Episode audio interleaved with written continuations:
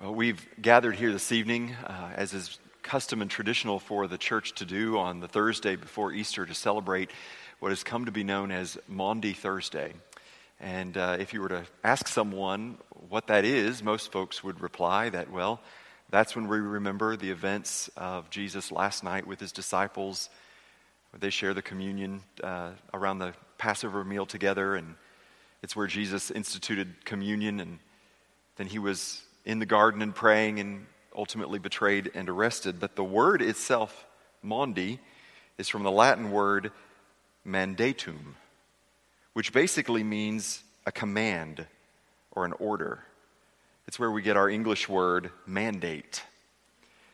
And so on Maundy Thursday, really what we gather to do is to remember Jesus' mandate to his disciples. A mandate to remember. A mandate that he very clearly spelled out in the Gospel of John.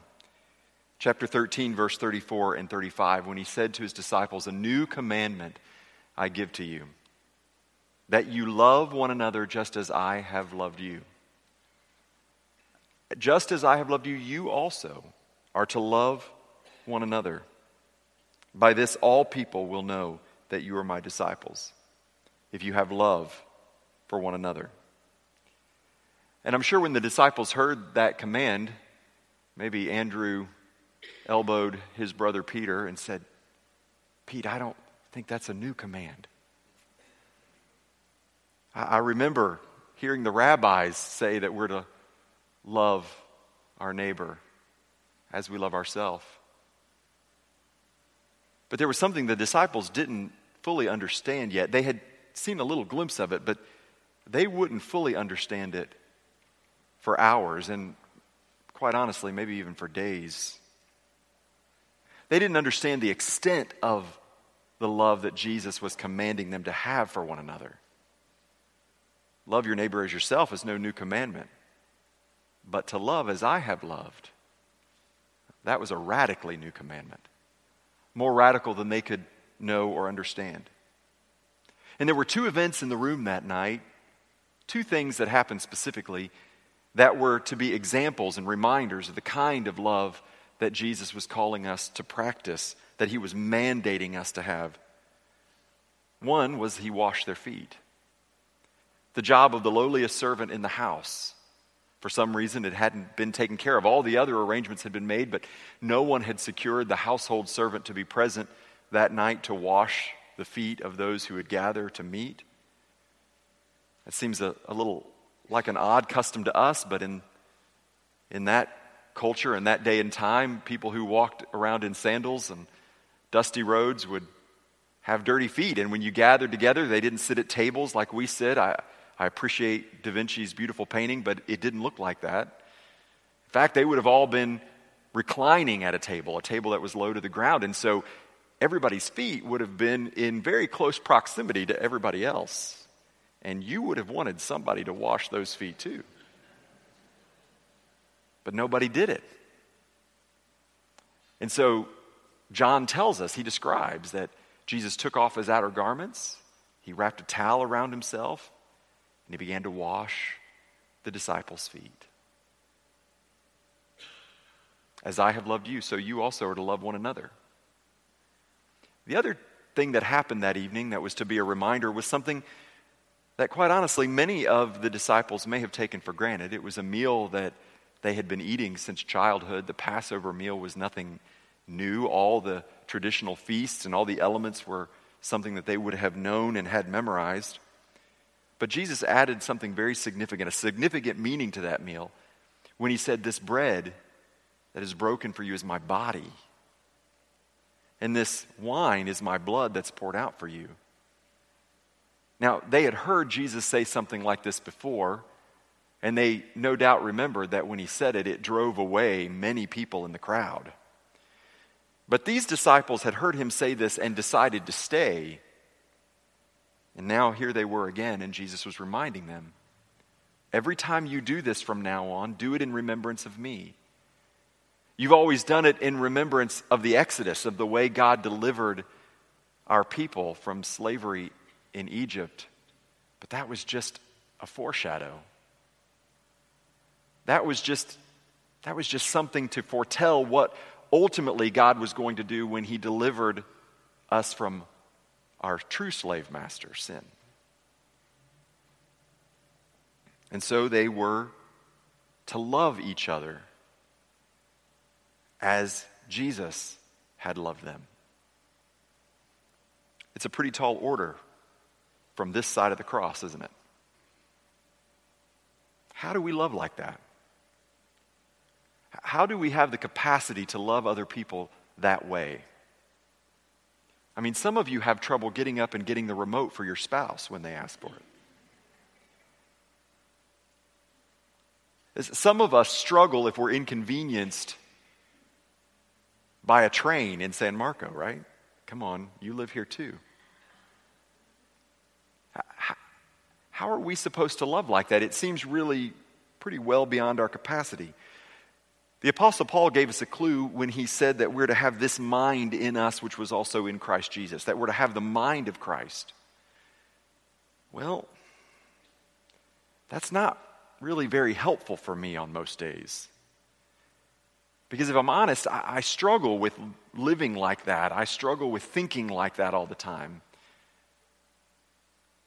How did Jesus actually think? If loving like he loves requires us to have the mind of Jesus, how did he think?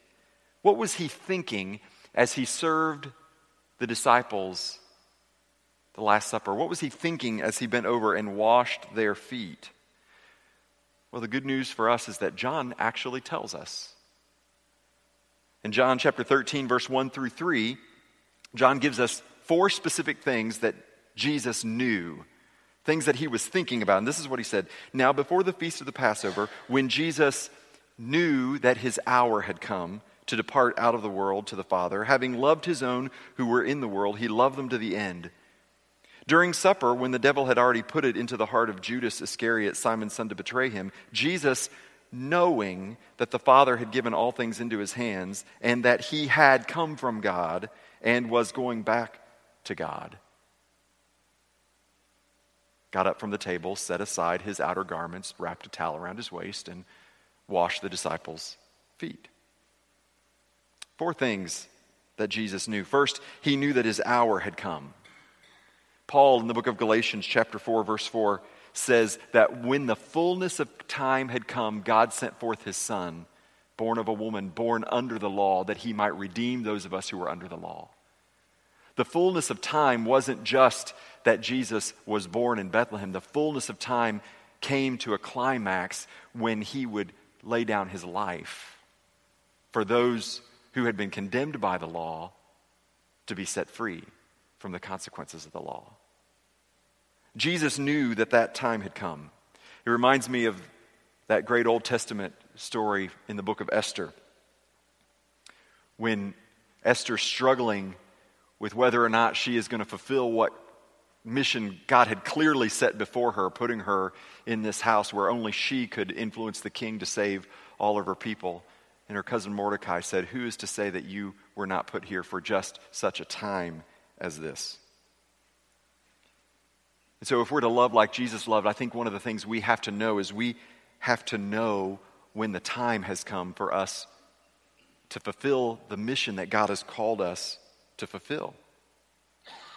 When will your hour come? Will you be ready? Will you have the mind of Christ to know that the hour, the opportunity to love as Jesus loved has come, the opportunity to serve as Jesus has served is come? It requires that we are vigilant and prepared. Jesus knew that his hour had come. The second thing that Jesus knew is that the Father had given all things into his hands. This is the confidence of knowing that all the resources of heaven were available to him. The old gospel song, maybe you've sung it before, he could have called 10,000 angels. All the resources of heaven were available to Jesus. And they're available to his followers as we seek to fulfill his mission in the world too. Jesus said in Matthew chapter 6 verse 33, "Seek first the kingdom of God, and all these things will be added to you as well. Why do you worry? Why do you worry asking what will you eat and what will you drink and what will you wear? God has provided everything you need to fulfill the commandment that Jesus has given you to love as he has loved. If it's God's will, it's God's bill. Are you trusting God to provide you with what you need to do what he's called you to do? Or do you think God is too poor to supply that resource that you know will be required in order for you to be obedient to Jesus' call to love as he is loved? Jesus knew that the Father had given all things into his hands. The third thing he knew is that he had come from God. John 3:16 says that God so loved the world that he gave his one and only son. Jesus knew his mission from the beginning, before the creation of the world. Jesus understood what his purpose was. In John chapter 5 verse 19, Jesus said that the son only does what he what the father has commanded him to do. He only does what he sees the father doing. He knew that he had come and was acting under the full authority of God that he did not act on his own, but he was accomplishing his Father's will. Are you so closely connected to the Father that you would feel confident to know that all you said and all you did and all of your actions were representative of his will for your life? I can't say that. But it's to live so closely to God that you understand that He has sent you, He has sent all of us by Jesus' invitation to join Him in His great redemptive mission in the world. Jesus said, As the Father sent me, so I am sending you. Jesus understood that He came from God. And the fourth thing is that He knew He was going back to God. In Mark chapter 14, verse 62, Jesus, as he's facing his confu- con- uh, as he's facing his accuser says, You will see the Son of Man seated at the right hand of power and coming with clouds of heaven. Now, that's a pretty bold thing to say as you're standing before your accusers who are just about to savagely beat you and nail you to a cross. You guys just wait. You think you've won now, but you're going to see me, the Son of Man, you're going to see me seated at the right hand of God. Paul says that we're to have the mind of Christ, that we're to hum- as he humbled himself and became obedient to the point of death, so we are. But he doesn't end there. He says, Therefore, God has exalted him to the highest place and given him the place that is above all other names, that at the name of Jesus every knee shall bow in heaven, on earth, and under the earth, and every tongue confess that Jesus Christ is Lord. You'll see and you'll know. He knew where he was going. John, who recorded this account for us also rec- records in Revelation a vision he had of heaven. And he said in Revelation 14 14, Then I looked, and behold, a white cloud, and seated on the cloud, one like a son of man with a golden crown in his head. Jesus knew the final outcome. This is why the writer of Hebrews says, For the joy set before him, he faced the cross. Wasn't that the crucifixion was joyful. It's that what was on the other side of the crucifixion was joyful the redemption that would be offered through his sacrifice, the new life that would be available, and the glory of the Father that would be revealed to all mankind. Do you live with the assurance of knowing that you, that you will be in God's presence for all eternity?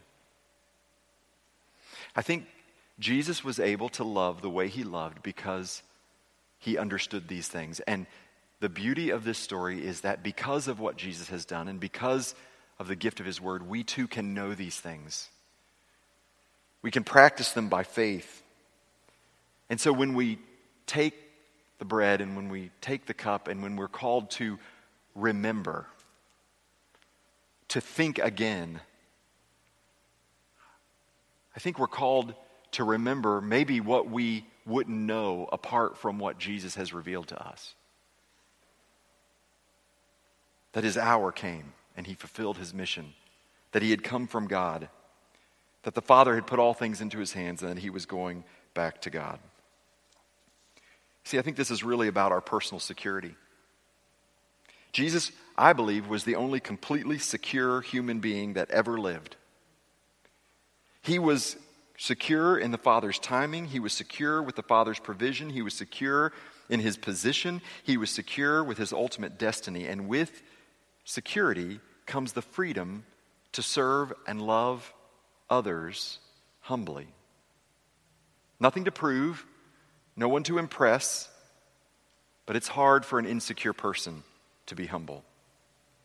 Insecure people are so concerned with their own standing and position that they can't risk humility and an act of service that might be required of them.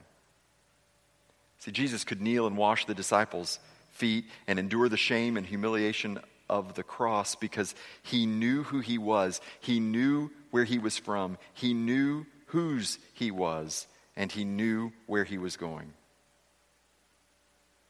Humility is the faith to believe that God has not forgotten you. And so Jesus was able to serve and love his others, even to the point of death. So, as we share in communion tonight and remember Jesus' mandate on Maundy Thursday, may we do it with a new commitment to love others as Jesus loved, to serve others as Jesus served. May we do more than go through the symbolism and the motions of taking bread and wine, but may this symbolize that we also have the mind of Christ in us. May we think like him so that we might love and serve like him. I'm going to invite those who are helping to serve communion this evening to come forward. And we invite anyone who's present tonight, um, regardless of your church affiliation, to participate in communion. If you're a believer in Jesus Christ, you are welcome at the table tonight. If maybe tonight uh, you are not a Christ follower and you're here to observe, we invite you to understand the, the meaning, the significance of this for us. That it's the body and blood of Christ that has been broken and the blood that's been poured out for us. And so we do this in remembrance of his sacrifice on our behalf. There are going to be ushers going up and down the aisles who will invite you to come forward. And as you come forward, there will be people there to serve you. First with the bread, and you'll take a piece of the bread from the basket. And then they will offer the cup to you, and you'll take the bread and you'll dip the bread in the cup. And then you can take communion and return to your seats. We ask that as you participate in this, you just wait for the ushers to come to your aisle uh, to release you. And then as you return to your seat, uh, just to reflect and do what Jesus called us to do, to remember the meaning of this as we reflect on the mandate that he left for his church. Will you pray with me?